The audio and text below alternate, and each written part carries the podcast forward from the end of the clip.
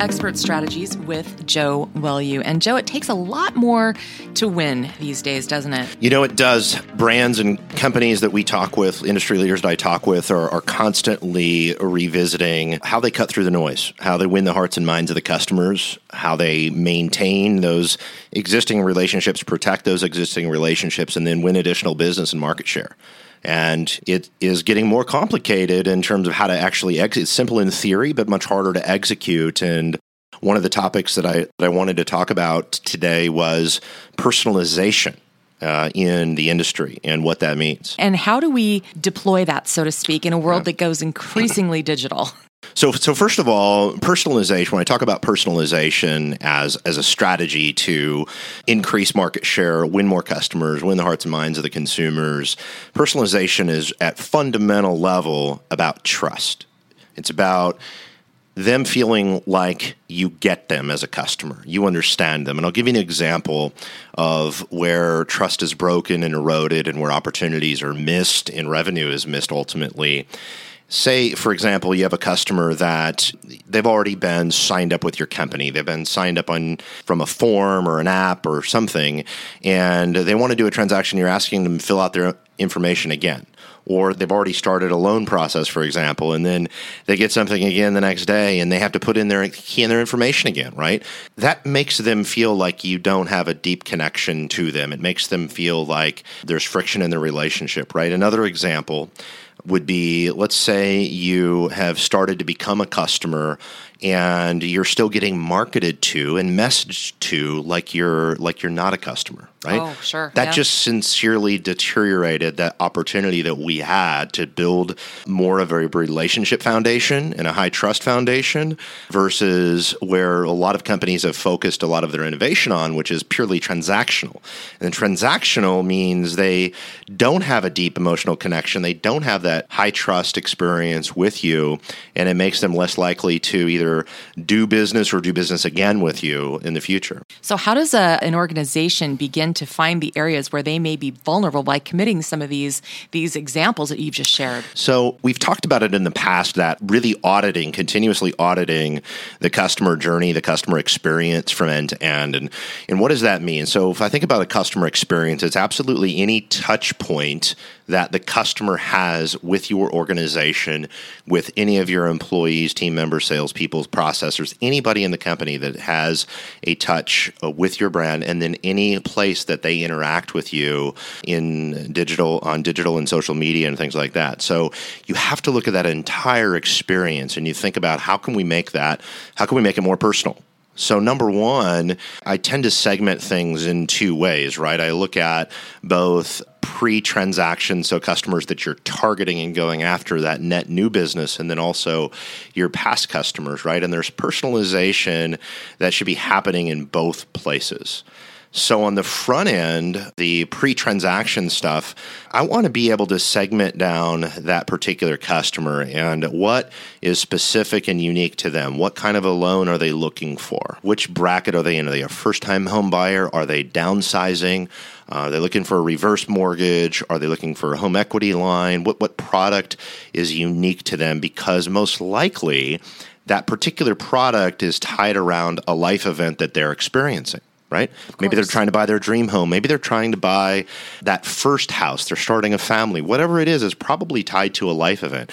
So the the deeper that you can connect to them in your messaging in a more relevant way around that life event and make it less transactional and more relationship focused, the better that customer experience is going to have. And you know, there's a million studies out there that that prove when you can form that bond with that customer and that deep high trust relationship, that is going to be a very long term profitable customer.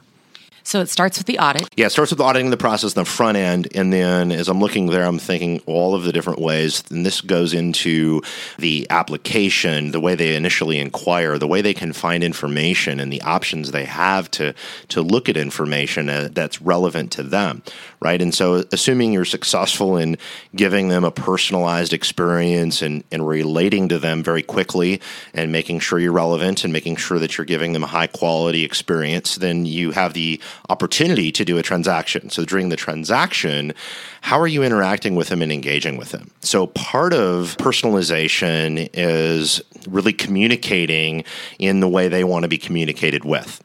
Okay, so if you're calling them and leaving them voicemails to get documents, right? That's not considered personal. Some people might consider it personal. If it's a certain demographic, that may be the way you have to do it. But in large part, understanding those things and those nuances is going to be a difference maker. It's why everybody has invested so much in technology that can do a lot of these things, but it's the actual execution that tends to get missed a little bit, and the personalization suffers, right? And therefore, you miss a lot of the net benefit, the net impact, the growth impact that you could have if you were properly do- utilizing personalization along with all, all that new tech that you've spent millions on. It almost on the surface seems counterintuitive that more technology helps you have more personalization, but if you do it right, that's in well, it allows you to do it at scale, right? So you can only really develop and foster a certain number of personal relationships, and then you max out as a human being, right? so if you got a salesperson and you're an organization, you're trying to really enable your salespeople to do this at scale. That's where chat comes in right? So now I can have a 360 degree view of this customer. I have a lot of data that you've probably collected. And by the way, there's a lot, of course, you have to abide by privacy and best practices and all of this. But by the way, your customers expect that you have data on them. They really do. People know that their digital footprint, if you will, is out there.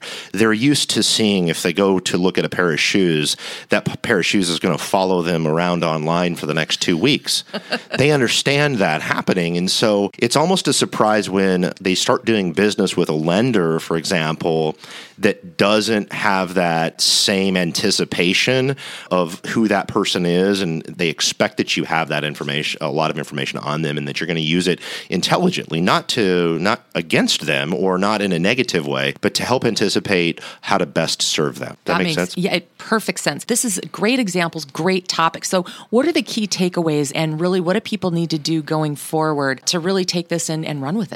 Yeah. So ultimately, I think to continue on the really that audit process process number one is looking organizationally are you set up to do it at scale? Meaning uh, all of your departments your systems your technology are there silos there?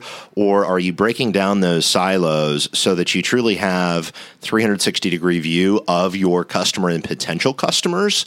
And then are you able to take action on that information across departments. That's a, that's a key component and the bank customers that we talk with a lot really are challenged with this many times because the information is very siloed in many cases, right? And so it's not it's not translating over. So it's not something that happens overnight, but you have to be mindful of what the goal should look like, what that should what that perfect scenario should look like. And what it should look like is you should be able to have silos removed from your internal processes and systems. You should be able to have customer information that's accessible across departments and then be able to leverage automation and technology to take action on that data and information about the customer to give them better experiences to anticipate what they're looking for, whether it be the type of product to communicate with them in the way they want to be communicated with, and then ultimately give them a superior, high quality experience that's based on you having a, a high trust, high value relationship with them versus just, I'm going to fill out an application and we're going to do a deal and I'm going to forget about you. So, really, Kelly, the moral of the story on personalization is the brands, the companies, that figure out how to execute personalization at scale are going to win. They're going to win the business in the future at an exponential rate. You're going to see continued consolidation in the industry, and the people that are figuring out how to take all of the things they've been working on and leverage personalization are going to win.